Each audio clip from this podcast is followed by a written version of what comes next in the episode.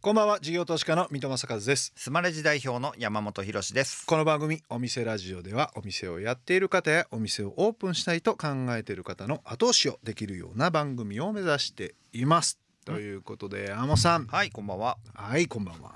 今日のゲストどんな方でしょうか？日本最大の美容室グループのトップ吉原直樹さんです美容室アッシュなど300店舗以上の美容サロンを展開されてらっしゃるそうですよ、うん。300店舗ってすごいですよね。めちゃめちゃ多いですよね。飲食店でいうと1業態100店舗超えたらもえうメガ業態って感じですけど、ねいやなかなか聞かないですもんね。聞かないです300ってやっぱ敷地があるっていうかね、うんうん100の壁ってあるんですよね、ね。その美容業界って僕全く知らないんでうん。すごい楽しみですねその業界のこと知りたくて。うん。はい。でも髪の毛綺麗に染めてるじゃないですか。株主総会向けてああのちょっとあの金髪というかグレーヘアにしてみましたけど。いや私株主総会、ええ。あの動画で見ましたけどありがとうございます。かっこよかったですありがとうごよざいます。誉れ高かったです ありがとうございます。ということで、はい。この後株式会社アルテサロンホールディングス代表取締役会長吉原直樹さん登場です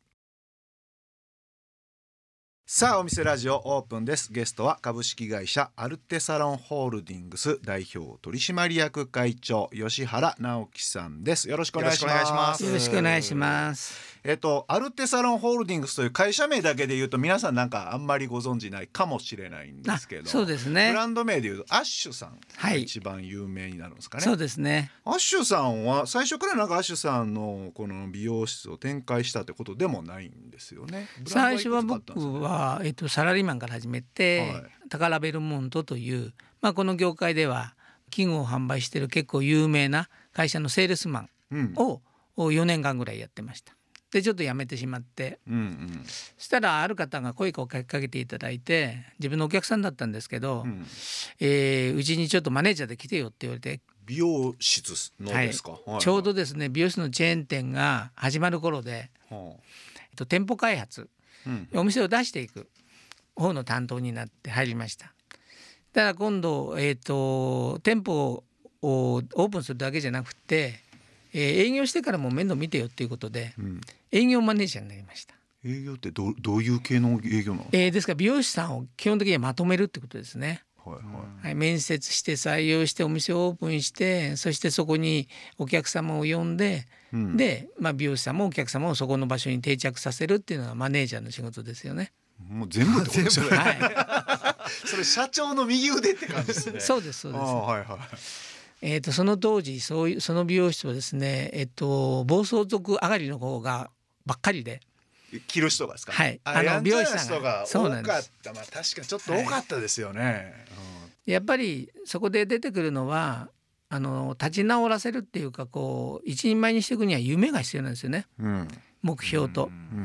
だから日本一の美容師になろうよ。いや俺たちなれませんよそんなの。何言ってんですかって俺たち美容業界のエリートじゃないですからみたいなうんいやそうじゃなくて技術うまくなればよくなれるんだっていうことでうんで私のあのチキがあるね有名な先生がいたので、習うようになったんですねそこのお先生から。うんそしたらみるみるうまくなってきましてまあそういう子たちって大体職人肌なので、うん。火つくともう夜も寝ないで勉強するわけですよね。へで4年後にはその中の一人があの全国チャンピオンになるんですよ。ええすごいですよ。えー完全にだからスクールウォーズですね。ほんまですね。ドラマになりそうな。えーでその子たちがもう営業成績も上げるようになって、私の担当が10店舗とか15店舗になっていくんですね。うん。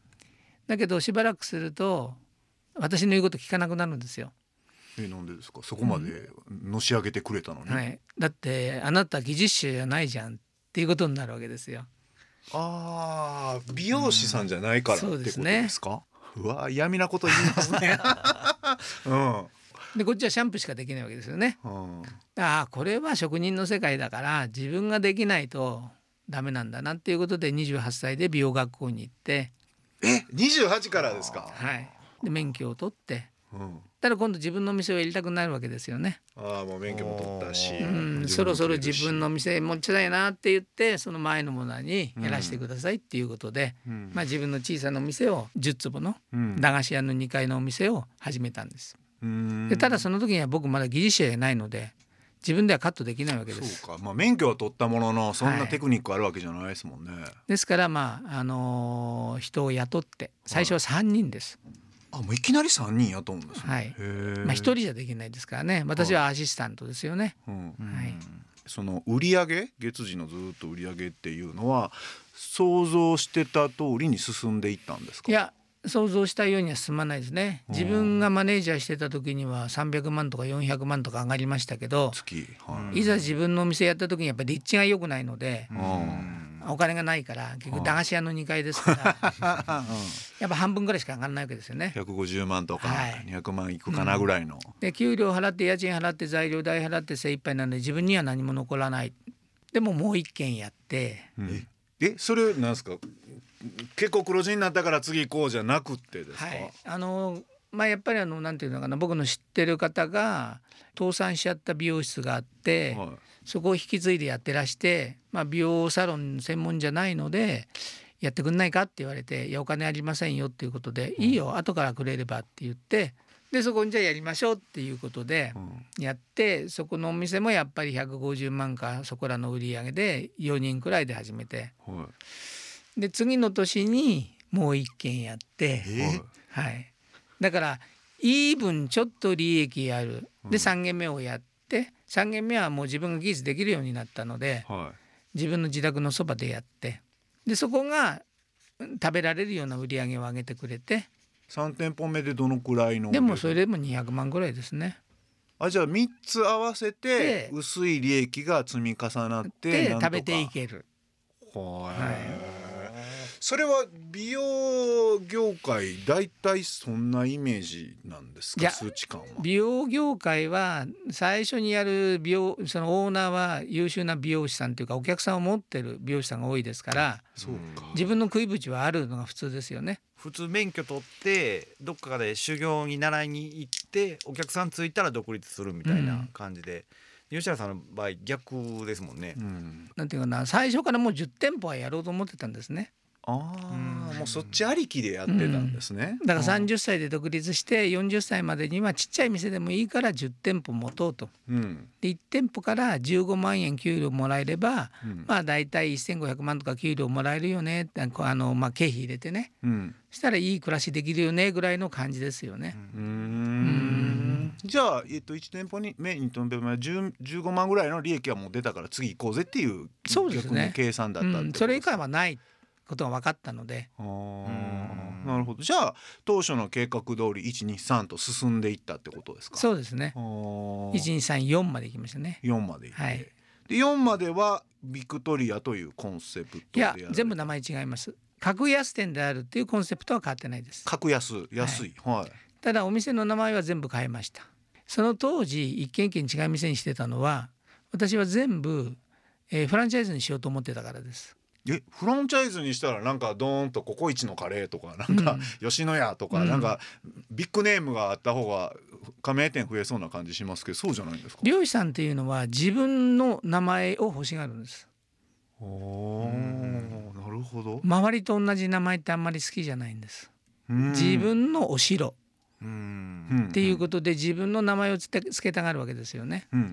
でブランドっていうのがそんなに逆に効かない業種かもしれませんね。ある意味ね。はあ。うん、要はもちろん統一イメージがあってここの名前のこの店に行けばこんなサービス受けられてこんくらいの技術だよねっていう予測も立つし安心もあるんだけれどもはい。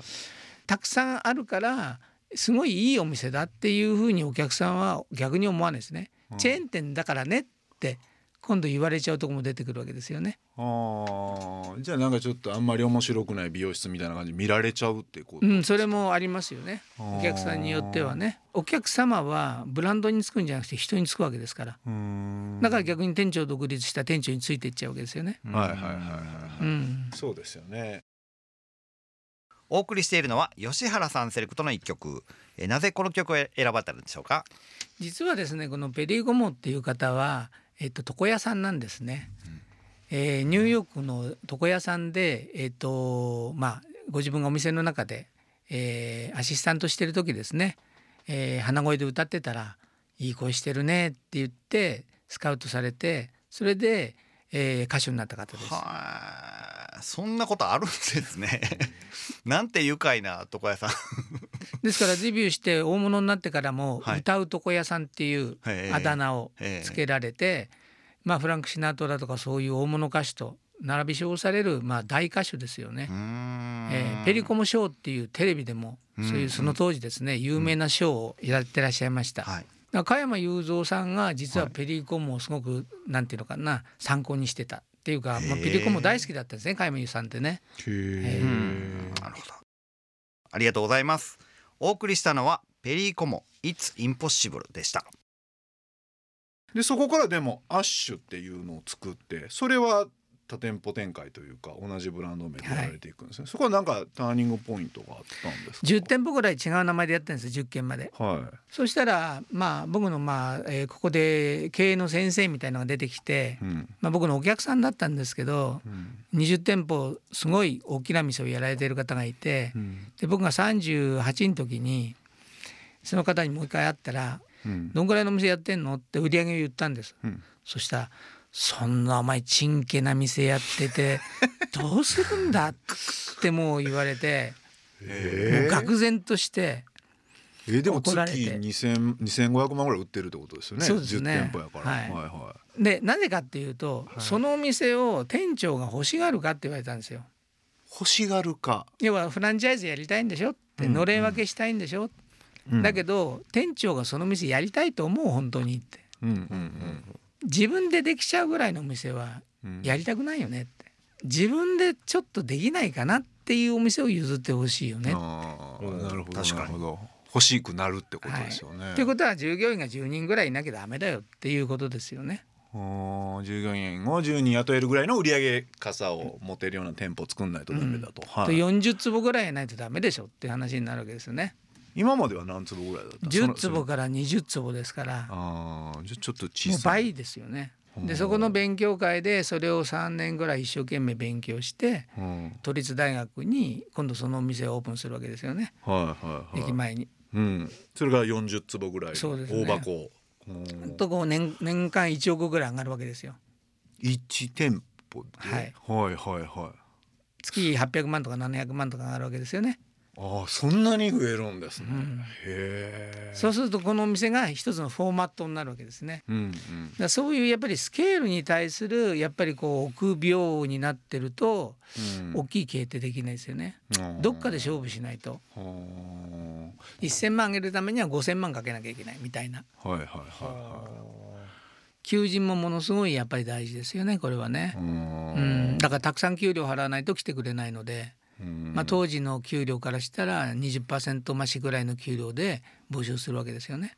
うーんじゃあもう本当に固定費がガンガンガンガン上がっていくっていう感じだからそれに向けて売り上げ必死に追いつかせていかないとって感じの系ですよね。そうですあね。ーうんでそれはじゃあもうでもイメージ通り第1号店その大箱は行ったってことですか？そうですね。だから一軒からそうねよだから40店舗ぐらいまでうんえっ、と5年くらいでそれをややりましたね。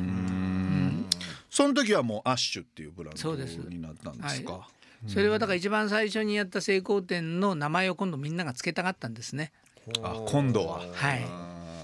成功してるからその名前がいいと運がいいし イメージもいいしもうちょっと単価取れるなんかこうコンセプトを変えたりされたんですか？コンセプトは変えましたね。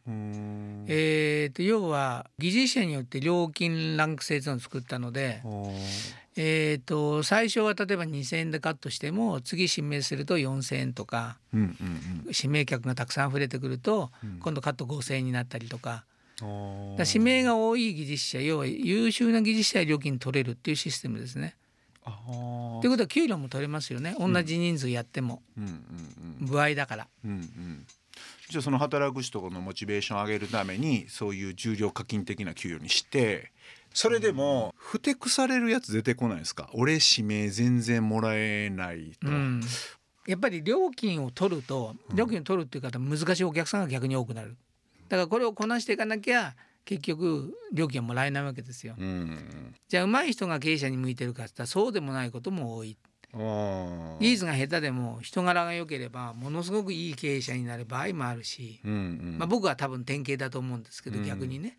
自分が技術がそんなうまくないわけじゃない。あうまいわけじゃない。うんだけど人の管理とか人がついてくる人だったからやっぱり会社が大きくできたわけですよね。うーんじゃあ指名者にしてもある程度そこの自分のあ強み弱みを生かしながらそれぞれのポジション役割で活躍されていくって感じなんですか？そうですね要はあのフランのれん分けしてその人にお店を挙げていくってことはまずは従業員が納得しないと要は従業員に転籍するわけですよ。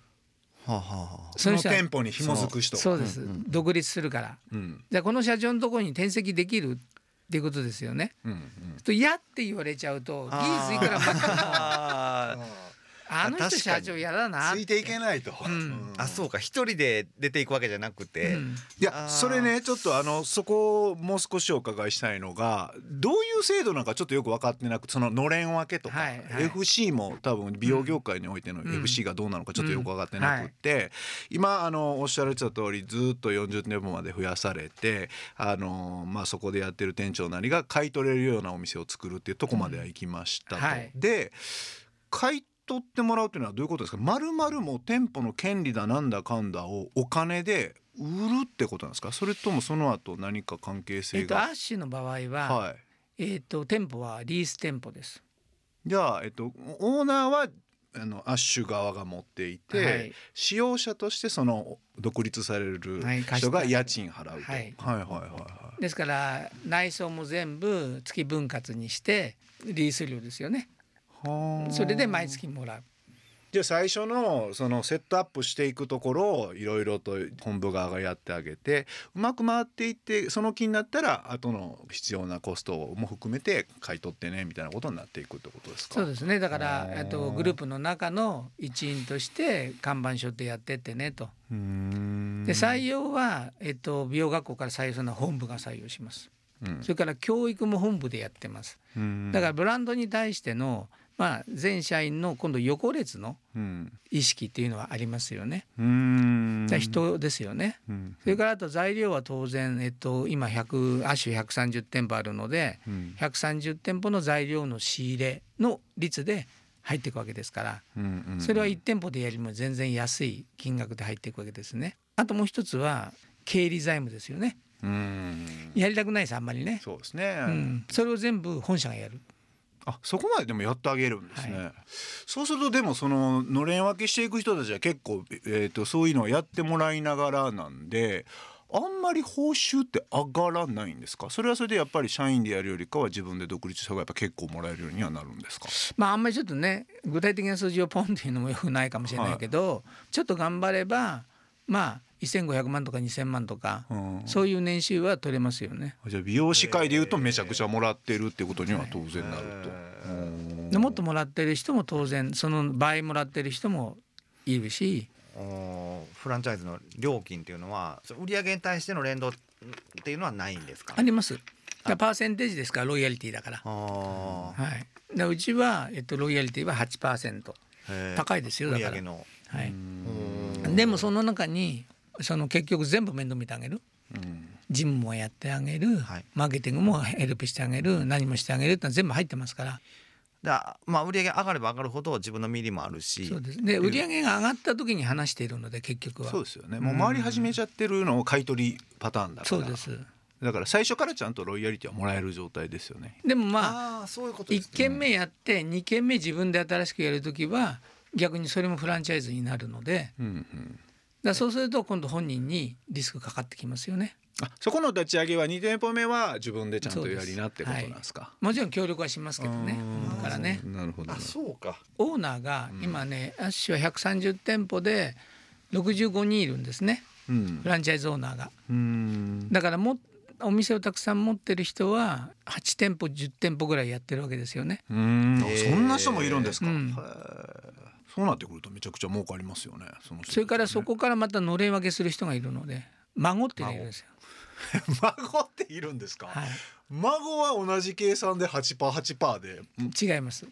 孫を作ってくれたら育成費ということで本部から何パーセントか逆にその親に返してあげます。ああ、なるほど。孫っていうかちょっとなんか並列っぽい感じで8%を上納してまあキックバックじゃないんでしょうけど親親に渡すということそうですそうですそうか面白いシステムやな。